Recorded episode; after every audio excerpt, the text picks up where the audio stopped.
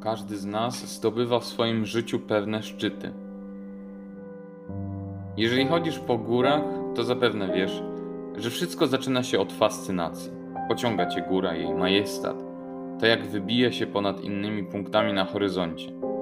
Następnie planujesz trasę, czyli rozkładasz mapę i uświadamiasz sobie przeciwności, z jakimi będzie trzeba się zmierzyć. Jeżeli stwierdzisz, że góra warta jest ich pokonania, to przechodzisz do realizacji, czyli najtrudniejszego kroku. Dlaczego? Ponieważ podczas każdej wymagającej wędrówki przychodzi moment zwątpienia.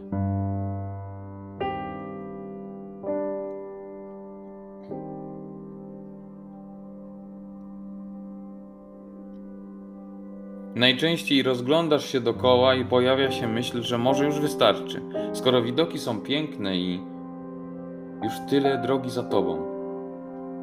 Do celu jeszcze daleko. To może nie trzeba się dalej trudzić.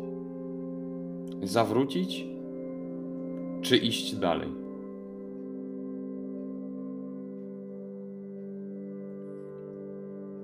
Dzisiejsza Ewangelia ma wiele wspólnego z górskimi wędrówkami ponieważ jako chrześcijanie zostaliśmy wezwani do zdobycia najwyższego szczytu życia wiecznego. Wszystko zaczęło się od fascynacji. Tak jak oblubieniec zafascynował sobą panny, które wyszły mu na spotkanie, tak samo nas pociągnął Jezus. Jego miłość i wzrok patrzący z krzyża prosto na nas.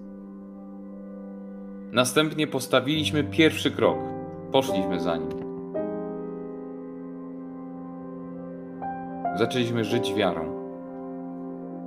Niestety przychodzi moment, kiedy oblubieniec się opóźnia i zaczyna brakować oliwy. To właśnie chwila zwątpienia w to, czy warto dalej starać się osiągnąć wierzchołek. Czy dalej iść ścieżkami wiary, może trudnymi i wymagającymi jak orla perć?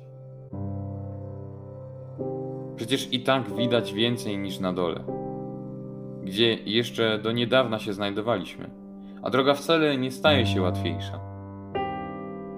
Co więcej, mamy coraz mniej siły do pokonywania kolejnych trudności.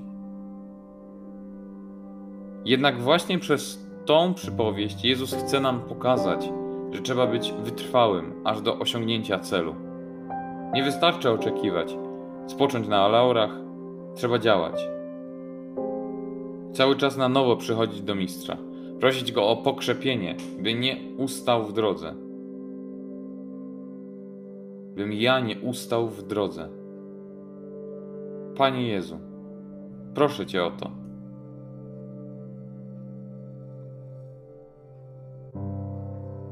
Trzeba prosić o głód osiągnięcia szczytu, o tęsknotę za oglądaniem go twarzą w twarz w Królestwie Niebieskim.